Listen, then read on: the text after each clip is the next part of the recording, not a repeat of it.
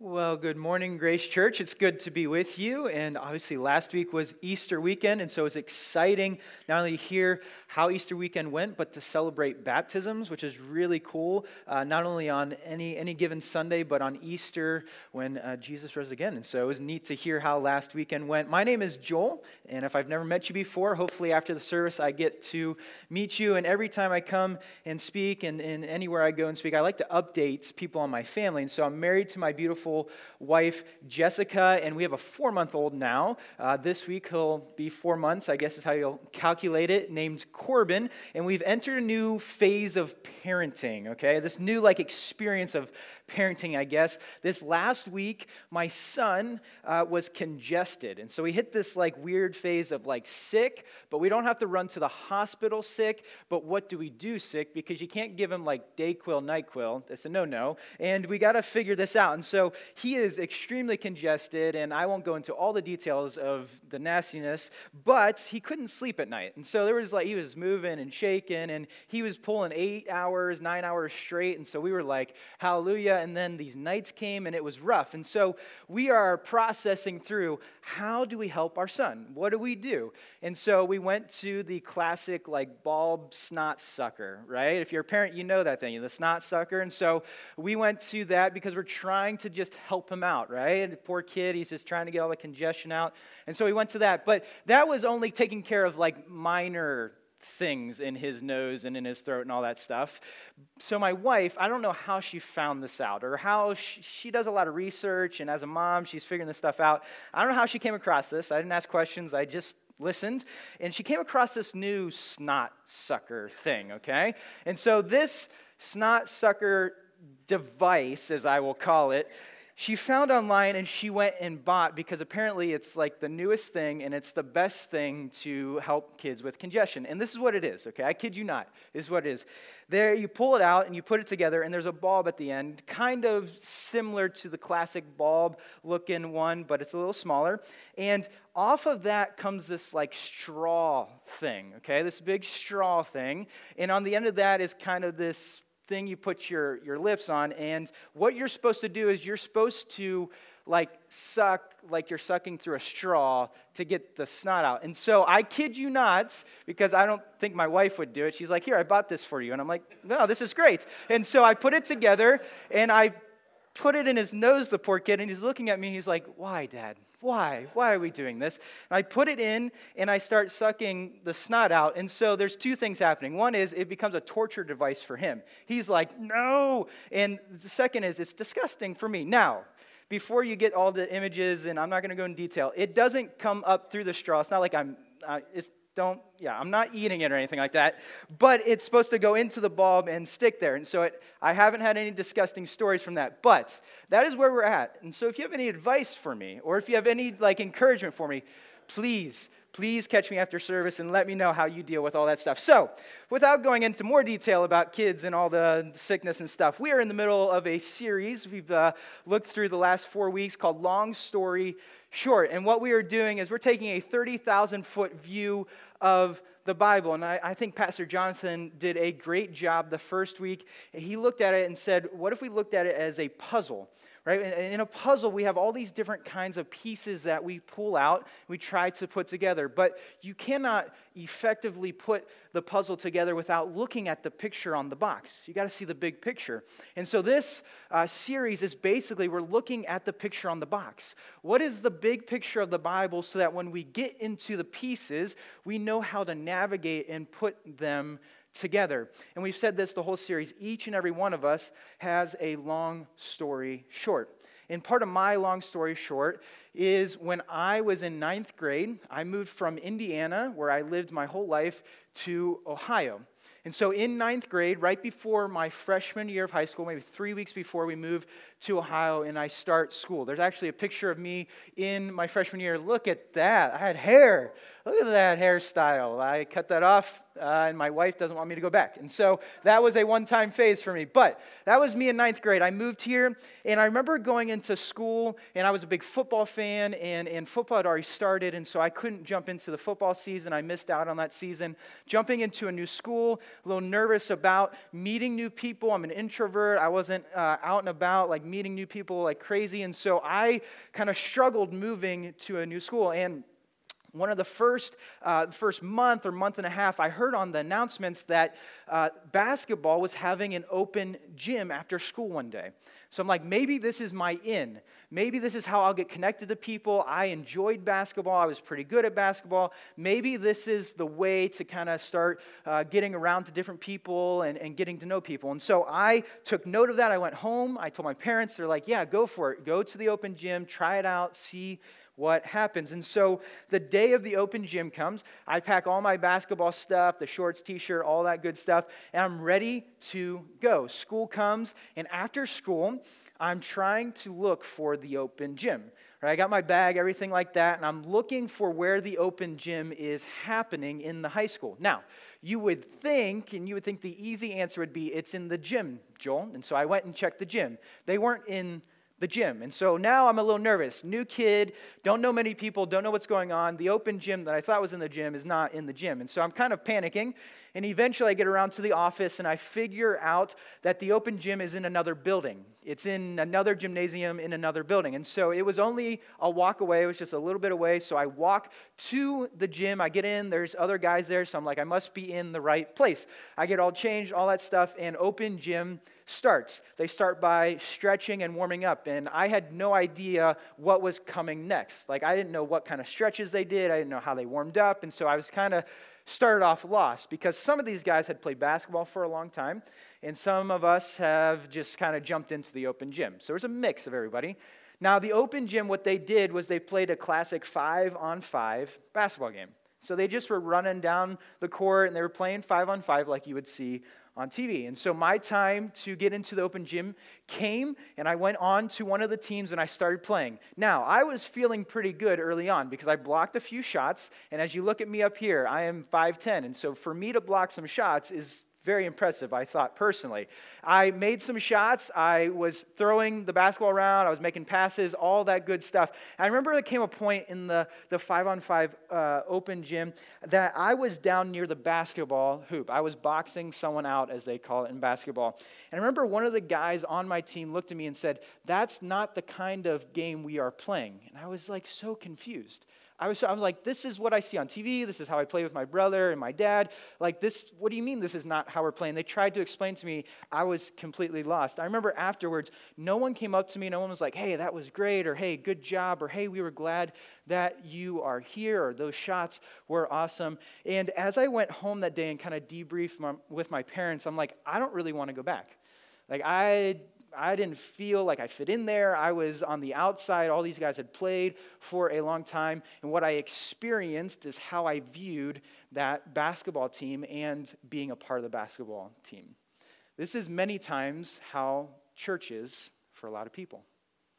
That church walking into this experience, walking into the service, into the building, can oftentimes lead to something that can be confusing What's happening? Why is it happening? It can feel isolating. Like, am I the only one that struggles with these things? Am I the only outsider that is here? It can be intimidating. It can be something that's very, very intimidating where you walk in and you're like, I don't know many people. I'm not sure what's going on. Everybody's standing, sitting, greeting each other. What, what might be happening? It can be even something that some of you have walked through and been hurt by the church. The church can hurt people. And so it is an experience where you're like, I view the church as a hurtful place that I do not want to be a part of. I would say for those, and this is kind of my story, the church you've been a part of for so long that it just becomes something we do on a Sunday and we lose vision for what the church is. And that's the experience that our lens has for us, and we view it off of those experiences. We can view the church as a building right? It's just kind of like a museum or a classroom. We come and we hear teaching. We come and, and we kind of are part of this Sunday morning where we're, we're going to the building. It can become a service, it can become entertainment. Right? Entertainment, how does this fit me? Am I enjoying the service? Am I enjoying what's happening? I'm going to church. Some people, they view church based off their experience as a humanitarian organization like a do good organization that every once in a while gathers together, but mainly they do some good throughout the year. Yes, there's part of that, and we're going to talk about that here in a little bit. But if that's the only piece, we miss the point. And sometimes, this can sometimes be the worst of it all. It's a social club. Like you got to know the right person, and you got to be invited to the club to be a part of what's going on. So oftentimes our experiences lead us to view the church, and it leads us to view the church incorrectly. That God, in his long story short, has a place and a vision and a priority for the church if we see it correctly. And we've been going through this series, and in this long story short, we see it starts in Act 1 creation, where God creates and it is good. He creates and then he evaluates. Right? God creates mankind. He creates man and woman to have a relationship with them. He creates them to have place and priority in his creation, have a purpose in his creation. Act 1 happens, Genesis 1 and 2, and then all of a sudden Act 2 comes into place, the curse. And what God created as good is ruined. It's completely ruined. Sin enters into the world that Satan's temptation, man and woman, fell into, and now what God has created to be good and perfect, the relationship He created between Him and man, is ruined and completely separated. That moves us into Act 3. And, and, praise the Lord for Josiah who led through this. He led through a big chunk of scripture. And basically, God is running after mankind.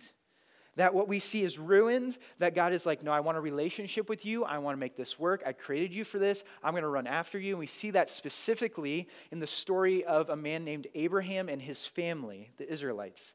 And so God is running, running, running. And then last week we looked at Act 4 on Easter, the cross. What got ruined was redeemed at the cross, that Jesus came to save us from our sins by taking our place on the cross. He redeemed us. The redemption allows us to see our purpose, our place, and our priority again.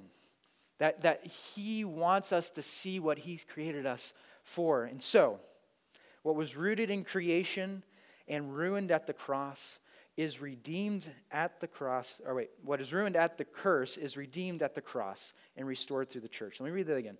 What was rooted in creation and ruined at the curse is redeemed at the cross and restored through the church.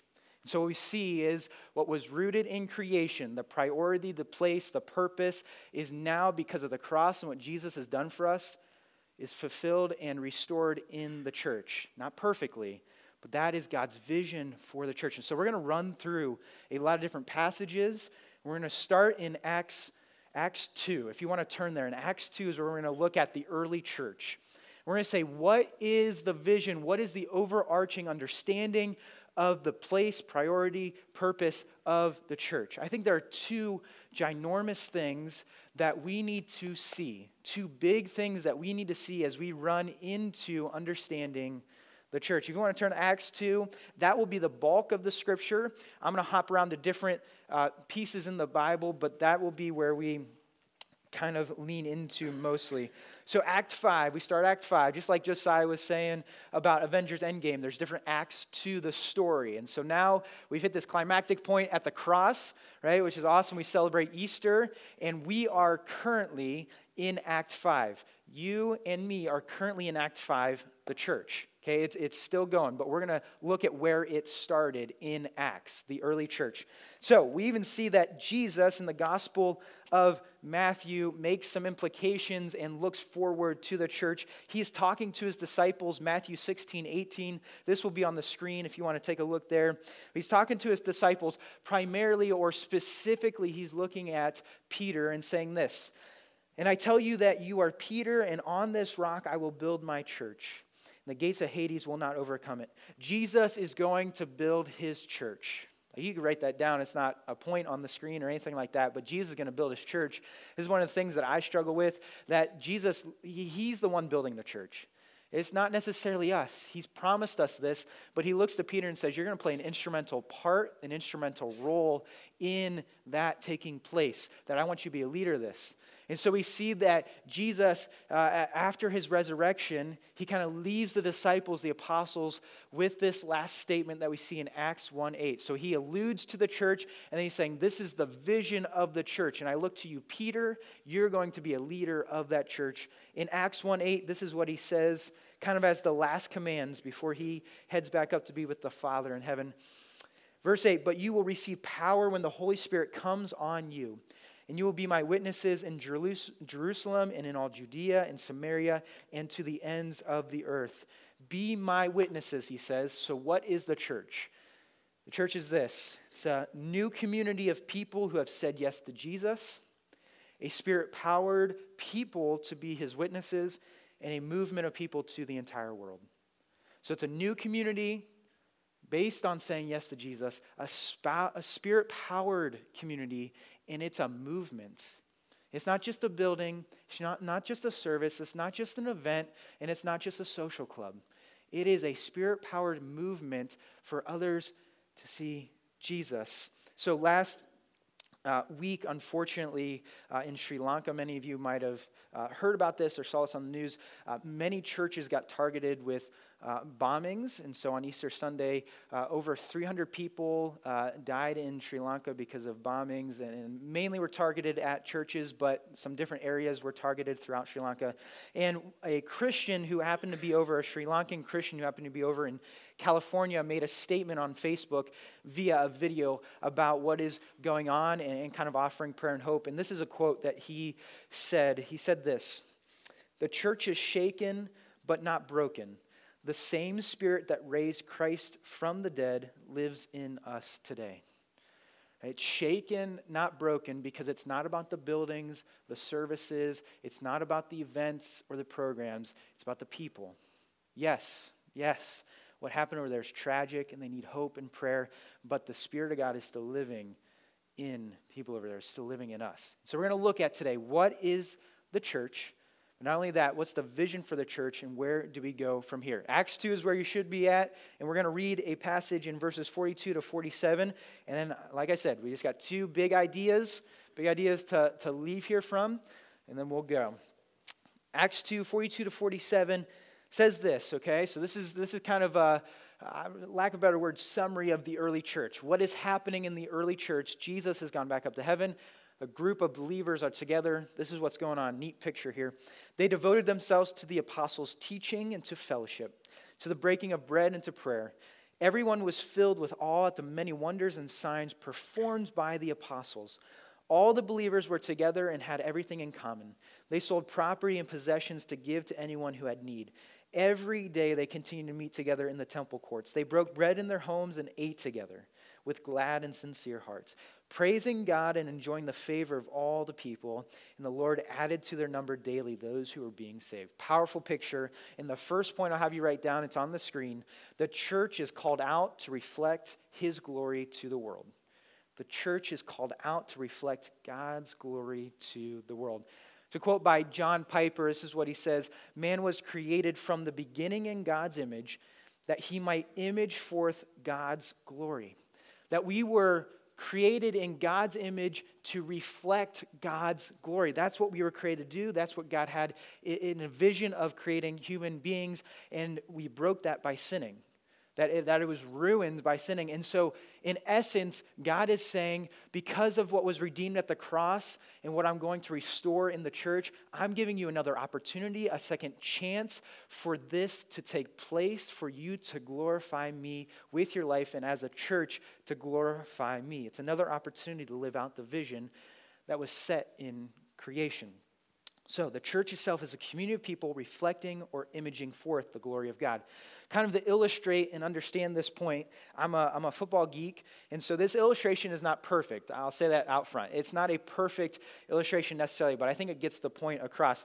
About 30 minutes away is the Pro Football Hall of Fame in Canton, Ohio. So I've been there a handful of times, and it's absolutely amazing. It's, it's a blast for me to go through. If you're not a football fan, I would suggest not buying the tickets and going through it. You wouldn't enjoy it. But uh, if you ever do go, it, it's interesting just the stats and the, uh, the numerous players that are through there, the numerous records that are held in there. And so as I walk in, I notice how amazing these guys were in their football careers, right? And so as I walk in and I look at the different stats, the guys that are actually in the Hall of Fame, the records that they, they promote, there is nothing that I personally can add to those stats. There's nothing in my life that when I go, I can say, you know what? I can add to Jerome Bettis' stats and make him look a lot better. Like, I, I can't stand there and say, hey, excuse me, sir, could you write in here that uh, I had seven touchdowns my senior year of high school and almost a 1,000 yards receiving? Like, that will make these Hall of Fame players look a ton better. But what I can do is some of my favorite players are in the Hall of Fame. I'm getting to be that age where the players I watched are in the Hall of Fame. That means I'm getting old. But uh, they're starting to be in the Hall of Fame. What I can do is reflect that glory that they had on the football field by talking about them with different people. Like, hey, do you remember when so and so made that pass? Do you remember so and so when they made that run? I can even wear their jersey. Like, I can put on their jersey and reflect, like, oh, hey, he's wearing so and so. Jerome Bettis, he's wearing, uh, where it's Joe Montana. That's amazing. Like, I can't believe, you know, what he did in his career. I can let other people know. And that's exactly, and I said not perfect illustration, but that can be how we give glory to God we cannot add to God's glory. We cannot give anything to God and say, hey, this will make you look a lot better. Hey, this will make you look a lot better to people. So why don't you add what I've done for you to uh, your picture? No, no, no. But what we can do is reflect in how we act, how we treat others, and how we speak, and how we live our life. And so if you're writing points, this isn't on the screen, but this is a good kind of one liner that we're going to go off of here. We reflect God's glory in the way we respond to him. We, re- we reflect God's glory in the way we respond to him. In verse 47, it says that they praised God. Like they were literally, literally praising God, whether it's singing songs or just lifting up praises to God of what he's done for them. How we respond to God tells the world what we believe about our God. That, that, that's powerful. How we respond to him tells the world what we think of him. And so we look in Acts, there's a ton of illustrative points of when they responded to God and they, they responded to a big God. In Acts 4, they prayed big, big prayers because they believed their God was a big God. In Acts 5, they made bold stands because they believed God was a faithful God. Acts 7, they gave their life up. They literally gave their life up because they thought God was a true God. Acts 16, they sang loud songs even in prison because they believed they had a God worth celebrating even in hard times. Church in Corinth, they gave generously because they believed their God was a generous God. We respond to God in worship. Not just when we come Sunday morning to sing songs, that is a piece of it. But we respond to God in how we live, in how we praise Him in everyday world. How big is your God? That's the question under here. How big is your God? Do people, when they see you, are they like, wow, they serve a big God? I know that they serve a big God because of how they respond. I know with how they live because they live out of compassion, they live out of love, they live out of grace, out of mercy, out of generosity, that the God they serve is a God beyond my comprehension. That the glory that you're giving is not about yourself, it's not about look at me and what I've done. Look at what I can do. Look at how much good I am giving. But it's look at how much good God has given me and the glory that God can get out of your life. How we respond to God every day, whether it's generosity, sacrifice, praise, or in prayer, that is how we give glory to God. We can't add to it, we can't fill it up, we can just reflect it. Second thing under that, we reflect God's glory in the way we relate to each other. This is extremely important that we reflect how uh, we reflect God's glory, how we relate to each other, how we interact with each other, how we treat one another. In verses 42 to 47 in Acts 2, we see that the people were together. They were in fellowship. They gave to one another. No one was in need. They perfectly, well, as close as to perfect as they can be, to make sense of relating to each other. Like we want each other to be loved and forgiven and feel compassion and kindness. Ultimately, we need to be a part of living in community, living in the family, and loving each other in that family. John 13, 34 to 35, this is kind of Jesus talking to his disciples, leaving them with a new command. This is what he says A new command I give you love one another as I have loved you. So you must love one another. By this, everyone will know that you are my disciples if you love one another. I think Jesus was hitting a very clear point. If you love each other, others will know that you're connected to me and connected to each other. They'll know you're connected to the church, that you've said yes to me with how you love each other. And so, how does that look? What is a very applicable way of how that looks? Two passages kind of flesh that out. 1 Corinthians 13, 4 through 7. It's the love passage. Love is patient, love is kind, it does not envy, it does not boast, it is not proud, it does not dishonor others, it is not self seeking, it's not easily angered, it keeps no records of wrong. How do we love? We love by being patient, kind. Colossians 3 12 through 14, Paul is writing to the church. He says, Therefore, as God's chosen people, holy and dearly loved, clothe yourselves with compassion, kindness, humility, gentleness, and patience. What would it look like to love each other so much so that others see the compassion, the kindness, the generosity out of our love for each other? Now, this, this i work with middle school and high school and so this next point uh, is something that i wrestle with them all the time about that how we relate to each other is not based solely or mainly based on our interest or what our opinions are or what we enjoy doing, and that's how we connect to each other. And a lot of times we pot up to those we have the same interests with, to those that have the same opinions as us, those believe the same things about us, whatever it may be. No, we purely relate to each other on the basis of saying yes to Jesus and following after Jesus. It's about who we follow. Now, I'm not saying that you can't relate to each other off the interests that you might have. That's a great connecting point. But there are, there are bases for how we connect with each other. And one of those that is an easy application is getting into a grace group. Like a grace group is a great small community to get connected to. Like, and you don't have to have the same interests necessarily or the same opinions about all this other outside stuff, but that you connect and start connecting based off of your relationship with Jesus. That's an easy way to relate to each other, and then off of that, how you treat each other. That's how people are going to see the glory of God. That we so much so love each other no matter what our interests are like, because we all believe in Jesus and we all are following after Jesus, right? So we reflect God's glory by responding to God and relating to, to each other. The second big idea, the second big point is this the church is called out to multiply his goodness in the world. So we see glory to God and then multiply his goodness. Now, I recognize this. The church has not always been great at doing this. Okay, we see multiple, hundreds and thousands of examples of churches and time periods where the church did not do well at this. But throughout the Bible and throughout the story of God, we see God's character flesh out and we understand kind of his goodness and how we should multiply that goodness, even though as humans we can't perfectly do it. So in Acts 1, 1 through 2, it says this In my former book, Theophilus, I wrote about all that Jesus began to do and to teach. This is Luke writing. And so he wrote the book of Luke. He's saying, I wrote uh, about all that Jesus began to do and to teach until the day he was taken up to heaven after giving instructions through the Holy Spirit to the apostles he had chosen. So, Jesus started and is letting us finish. It's like, I've started this goodness thing, I've started multiplying this goodness, and I want you to continue it. And I want you to finish it as your life finishes. Multiply, multiply, multiply goodness. Two ways to do that.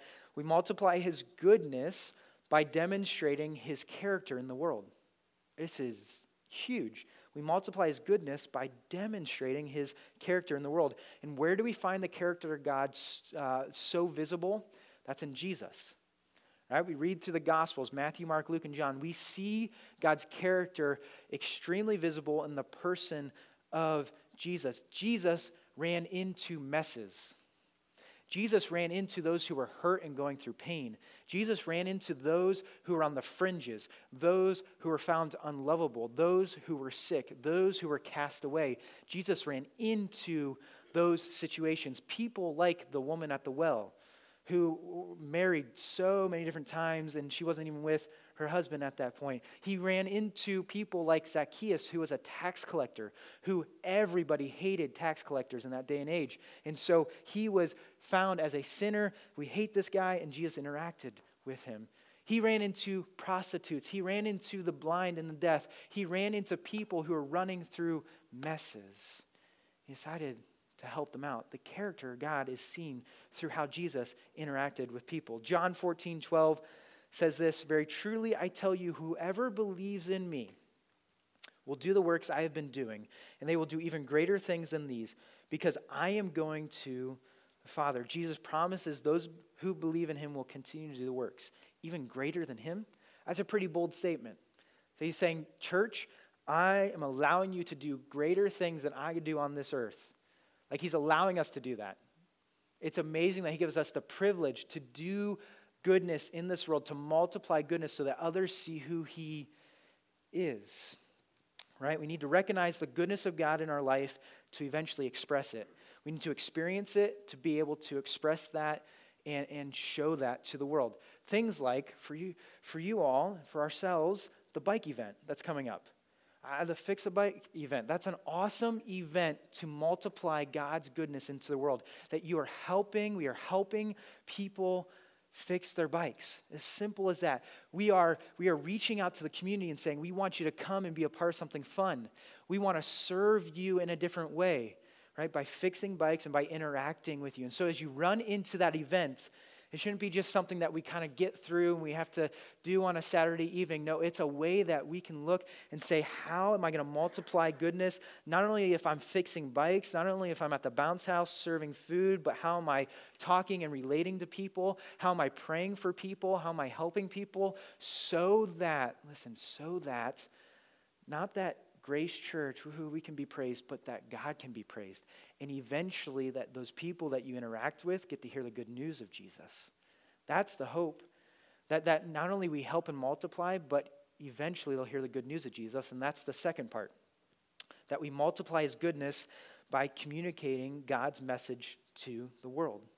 We multiply his goodness by communicating God's message to the world. In Acts 1 8, like we read before, uh, it says, But you'll receive power when the Holy Spirit comes on you, and you will be my witnesses to Jerusalem, Judea, Samaria, and to the ends of the earth. That we are his witnesses not only here, but there and everywhere. That it reaches far and wide how we communicate the good news of Jesus. We see this in the book of Acts. The good news of Jesus is proclaimed in Acts 2. 3,000 people 3,000 people came to know Jesus at one time. Acts 5, even in persecution, says that they never stopped proclaiming Jesus. Acts 8, Philip and the Ethiopian, it goes down to the individual level. That, that the Ethiopian came to know Jesus because Philip proclaimed the good news of Jesus to him. In Acts 9 through 28, the rest of the book, we see that Paul travels around and he proclaims the gospel to everyone. Ultimately, the church is witnesses to in the entire world. If we miss this point, we miss the entire vision of the church.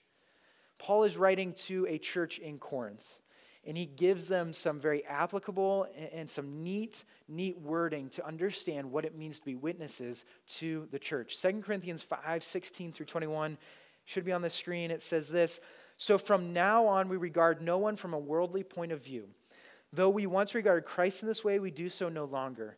Therefore, if anyone is in Christ, the new creation has come, the old is gone, the new is here. It means when you say yes to Jesus, that the old way of sin is gone, the old life is gone, new life, new creation, new family.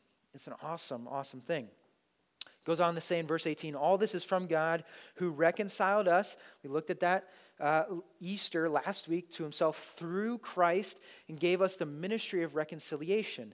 That God was reconciling the world to himself in Christ, right? Christ dying on the cross for us, not counting people's sins against them. And he has committed to us the message of reconciliation. 20, we are therefore Christ ambassadors. As though God were making his appeal through us, we implore you on Christ's behalf, be reconciled to God. God made him who had no sin to be sin for us, so that in him we might become the righteousness of God. We are ambassadors of the reconciliation that we've received. We have this new title. If you've said yes to Jesus, you become an ambassador, uh, a messenger of God. That should blow our minds. that God would use us sinful, messy humans to proclaim his message to other human beings. If you think about it, God's powerful enough, he could come down and change everything. But that he wants a relationship with us and wants us to have a role and a purpose in this world. And as the church, he says, You are my ambassadors. You're running and chasing after people. He says, Implore, implore people to be reconciled to God. Like that is our calling that we are running after people so they see Jesus. They see the goodness that Jesus has given to us so that they can experience the goodness themselves. I, like I said, I hang out with middle school and high school students all the time, and one of the things that I challenge them to do is to think of three people, sometimes two or one person, that, that they know uh, does not know Jesus three people in their life that do not know Jesus, right? It could be a neighbor, it could be a friend, uh, someone on the same sports team as them, a family member, someone that sits next to them in school, someone they have a relationship with. My challenge to them is this it's not original to me. My challenge to them is this as an ambassador, do three things pray for them. On a daily basis, pray for them. Yeah, pray for their needs. Pray for what's going on in life and pray that Jesus would so tug at their heart to say yes to him. Two, care for them, right? Maybe there's needs in their life that they need to be met. Serve them. Allow them to see the goodness of God by how you interact with them. Help them out, right? And then lastly, share. And I have three that I pray for, that I, uh, hopefully I'm caring for, and I get to the point of sharing, and I say, sharing means that you, in your relationship with them, are the ability to share the good news of Jesus with them, that they would come to know Jesus as their Savior. Like I said, it's not original, but it's a way to frame around how are we going to be ambassadors in this world. And so I would challenge you who are those three people in your life? That as the church, you individually are the church, and collectively we are the church that we are running after people in our neighborhoods. We do series like Neighboring. You're running after people at your businesses. You're running after people in your family. You're running after friends. You're running after people that maybe clubs that you're in or different community organizations you're in. You're running after people that need to know Jesus. We're being ambassadors, sharing the good news of Jesus. And as we end, as we end, the good news of Jesus is so fixated on the glory and goodness of God. The good news of Jesus, the gospel of Jesus Christ, is so fixated on the glory and goodness of God. It was rooted in creation, it was redeemed at the cross. Last week, we saw the glory of God in what he did at the cross and the resurrection. We saw the goodness of God in our lives that he would so willingly send his son to die for us wretched sinners so that we could have life and a relationship with him should blow our minds each and every day. Our God's that good. And so, where do we go from here? How do we respond?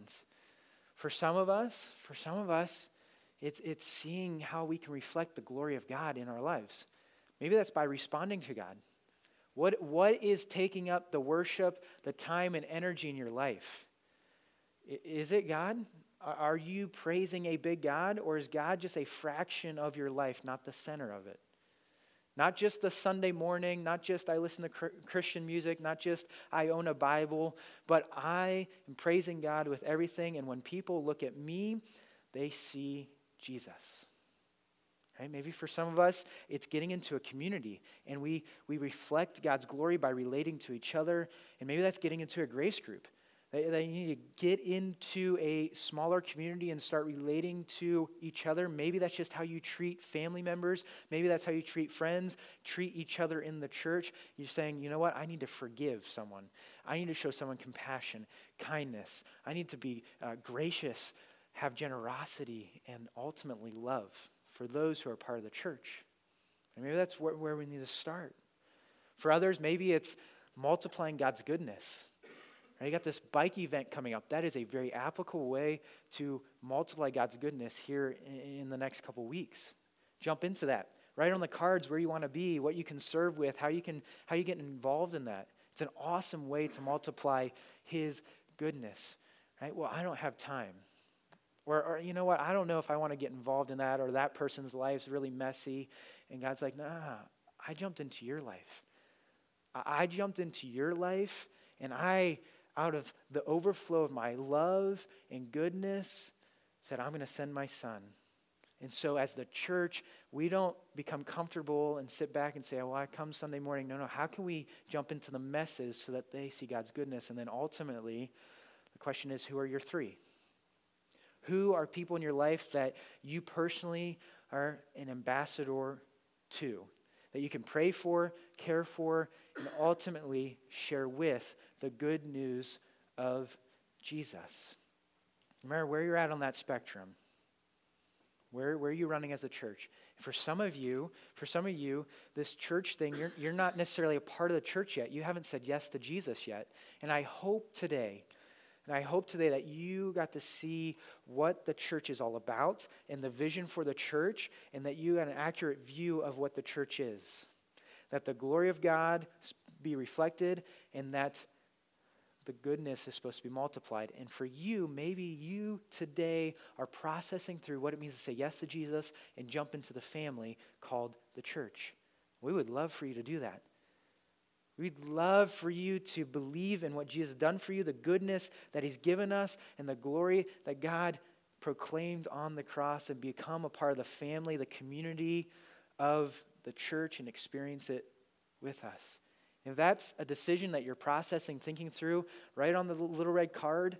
Grab myself or another one of the staff members, Pastor Jonathan, John. Talk to us afterwards. We'd love to have that conversation. But if you're a part of the church, what would it look like to think through these things as we navigate navigate this long story short together? Right? Why don't we pray together?